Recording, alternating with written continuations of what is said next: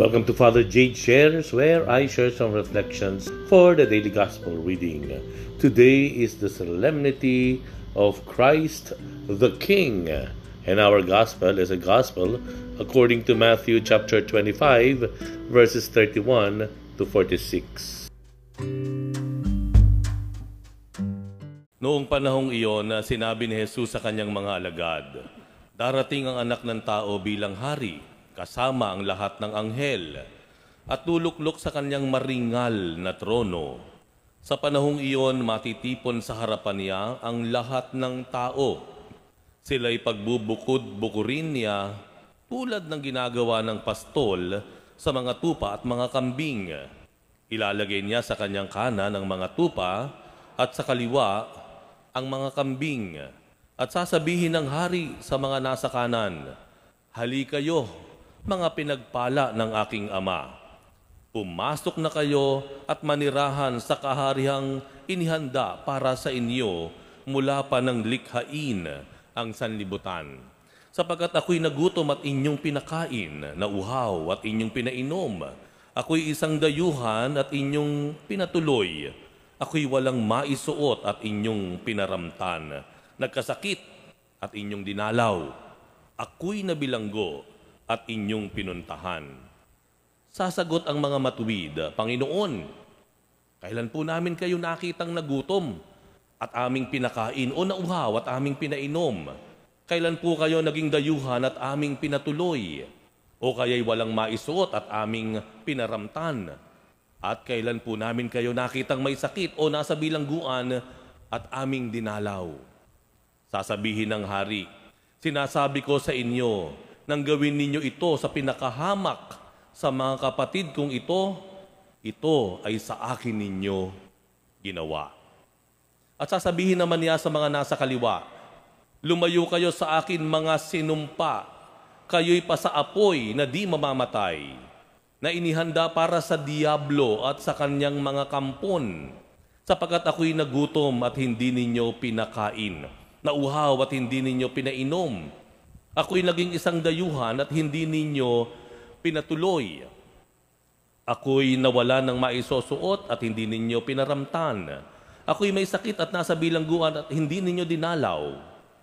At sasagot din sila, "Panginoon, kailan po namin kayo nakitang nagutom, na uhaw, naging dayuhan, nawalan ng maisuot, may sakit o nasa bilangguan at hindi namin kayo pinaglingkuran?" At sasabihin sa kanila ng hari, "Sinasabi ko sa inyo, nang pagkaitan ninyo ng tulong ang pinakahamak sa mga ito, ako ang inyong pinagkaitan. Itataboy ang mga ito sa kaparusahang walang hanggan, ngunit ang mga matuwid ay tatanggap ng buhay na walang hanggan." Sa gabi pong ito, pinalad po tayo dahil meron po tayong panauhin. Ang dati pong ambassador sa Portugal, sa Lisbon, na tumulong po sa ating Philippine delegation for the World Youth Day last August, si Ambassador Cookie Feria. Happy birthday po. Ito po siya. Palakpakan po natin. Ayan. Ayan, maraming salamat po for gracing po our church, our community. Ayan po.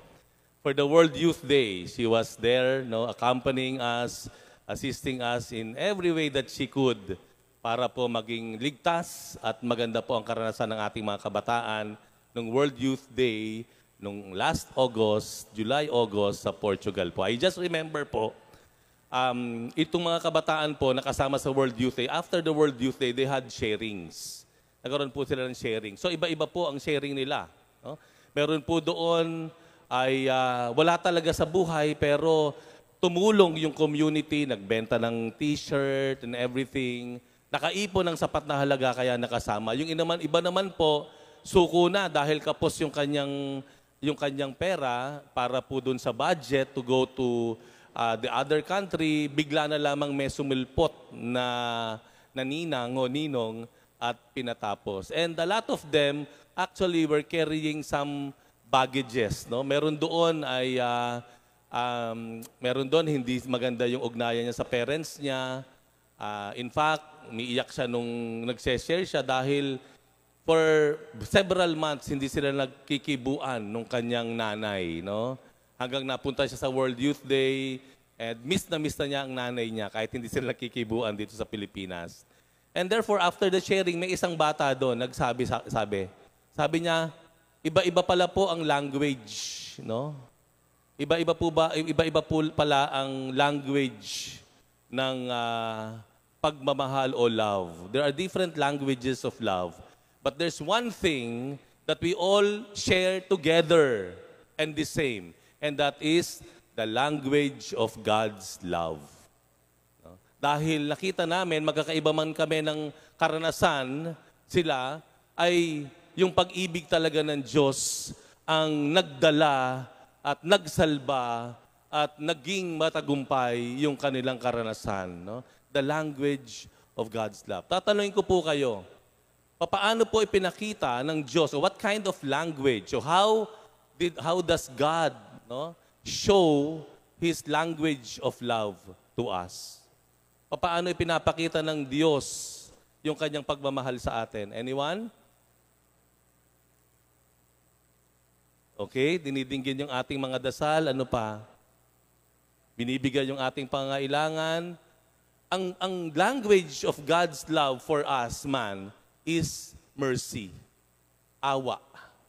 Yun ang kung paano pinapakita ng pagmamahal ng Diyos sa atin in a very concrete awa. Naaawa siya sa atin. Ibig sabihin, pag sinabing awa, you do not earn it. You do not work for it. You do not do anything to make you worthy. Naawa sa iyo ang Diyos. It's just mercy of God. Na kahit hindi tayo nakakapagsimba, kahit marami tayong atraso sa Diyos, kahit marami tayong ginagawang pangit sa buhay natin, pero ang Diyos, binabasbasan pa rin tayo, nagigising pa rin tayo pag umaga, humihinga pa rin tayo, nagtatagumpay pa rin tayo, you know, nakakaroon pa rin tayo ng mga promotion, nabe-bless pa rin tayo. Kaya nga po ba, pag tayo ay nakaranas ng blessing kay Lord at alam mong hindi ka karapat-dapat, ganun na lamang yung pasasalamat mo sa Diyos. Amen? Naranasan niyo ba yon? Yung parang feeling mo, hindi man ako worthy, pero ang Diyos, binless pa rin ang pamilya ko. Kahit marami akong ginawang kalokohan, pero thank you Lord, nagkatrabaho pa rin ako. And that's what we call mercy. That's the God's language of love for man is mercy. We do not do anything to be worthy of it, to earn it. It's just grace freely given by God. Awa ang tawag po doon. Wala tayong ginawa para maging karapat-dapat doon sa biyaya niya. That's awa. Now, tatanungin ko po kayo, ano naman ang language natin sa ating kapwa? How do we show the language of love sa ating kapwa? Anyone? Kung ang language of love of God for man is mercy, the language of love of man to fellow man sa ating kapwa ay tinatawag nating charity. Pakiulit po. Charity. Ano ibig sabihin po ng charity? Charity, ibig sabihin kapag charitable sa iyong tao, there is nothing about you that can make you worthy dun sa kabutihan ng kapwa mo. Walang kang ginagawa, hindi mo pinagtrabahuhan, and yet yung kapwa mo naging mabuti sa iyo. That's charity. Now, to make it clearer, bibigyan ko kayo ng example. Kapag tayo ay naging mabuti sa ating kapwa, dahil naging mabuti siya sa atin, ano tawag doon? Okay? Kung ikaw ay halimbawa, ikaw ay binigyan ng ulam ng kapitbahay mo, o binigyan mo ng ulam yung kapitbahay mo dahil nagbigay naman siya dati ng ulam sa inyo, ano tawag doon? Ang tawag po doon, payment. Payment, binabayaran mo lang. Tinutumbasan mo lang yung tinanggap mo sa kanya. Kaya ka mabait, kaya ka nagbibigay, kaya ka tumutulong, kaya ka nagbabahagi. Kasi yung taong yon minsan nagbigay sa iyo, tumulong sa iyo, nagbahagi sa iyo. Ang tawag doon ay payment. Pakiulit po. And payment is not charity. Binabayaran mo lang eh. There's another thing. Paano naman yung, tinulungan ko siya dahil alam ko, may hihilingin ako sa kanya. Binigyan ko siya kasi alam ko, pagdating ng panahon na mangangailangan ako, bibigyan din niya ako. Tutulungan ko siya para pag lumapit ako sa kanya, hindi niya ako kayang pahindian. Pagkailangan ko ng tulong niya. Ano tawag po doon? Ano po tawag doon sa nagiging mabuti ka, tumutulong ka, nagbibigay ka dahil may inaasahan ka na babalik sa iyo na pabor. Ano tawag doon? Kung ang tawag kanina payment, ang tawag naman dito ay investment. Nag-i-invest ka. Di ba ganun yun? So nagpapaluwal ka. Nagpapaluwal ka ng kabutihan, ng ulam, ng tulong. Nagiging mabait ka dahil alam mo, harating ang sandali, hindi ka makakahindi sa akin. Nag-invest ka kasi sa Kanya. And investment is not charity. What therefore is charity? Charity, ikaw ay charitable o nagpakita ka ng charity o sa Tagalog, kawanggawa sa isang tao, hindi dahil may ginawa siya sa iyo o hindi dahil may inaasahan kang ibabalik siya, hindi.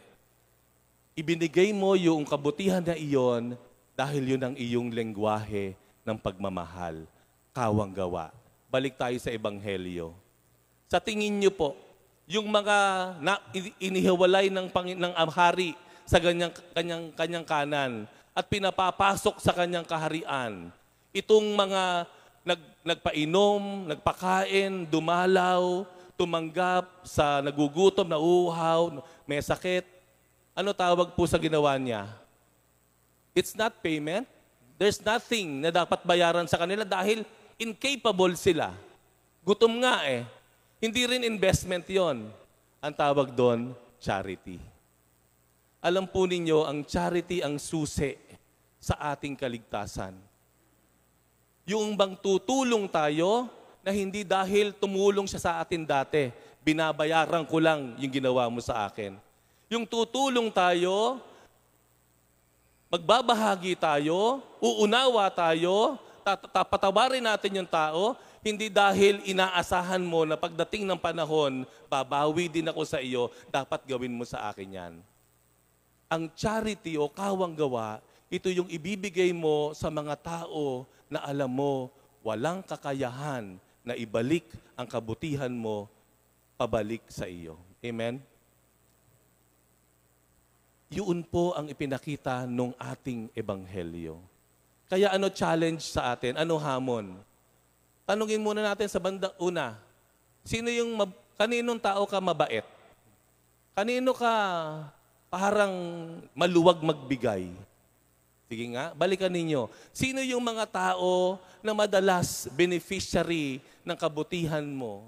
Sino yung mga tao kapag meron kang sobra, ibinibigay mo? Sino yung mga tao na pag may tinanggap ka, una agad siyang nakikita mo at pupuntahan mo at ibabahagi mo? Sino yung tao na maluwag ka na binabahaginan o dinadamayan? Yan ba ay taong dahil may utang na loob ka at ika'y nagbabayad? O ito yung mga tao na alam mo, kakailanganin mo ang tulong pagdating ng panahon at ito ay isang investment sa iyo? I would like to challenge you right now. Paglabas na paglabas nyo sa simbahan ito mamaya, hanapin nyo yung mga tao na hindi kayang magbayad sa inyo. At gawin po natin ito na isang mantra sa buhay. Ang tutulungan ko, ang aking babahaginan, ang aking mamahalin, ang aking uunawain, ang aking patatawarin ay mga tao na walang utang sa akin, wala akong utang sa kanya, at wala akong inaasahan na ibabalik sa akin. Hanapin niyo po ang mga taong ito. Maaaring kapitbahay niyo lang yan. Maaaring kaibigan niyo lang yan o kakilala. O maaaring nakakasalubong niyo lang yan.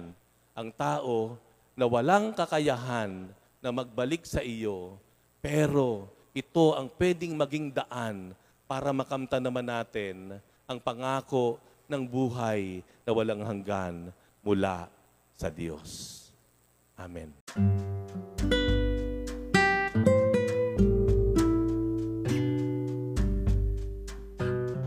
Thank you very much for reflecting with me today. We'll have another one tomorrow. Bye for now and God bless you.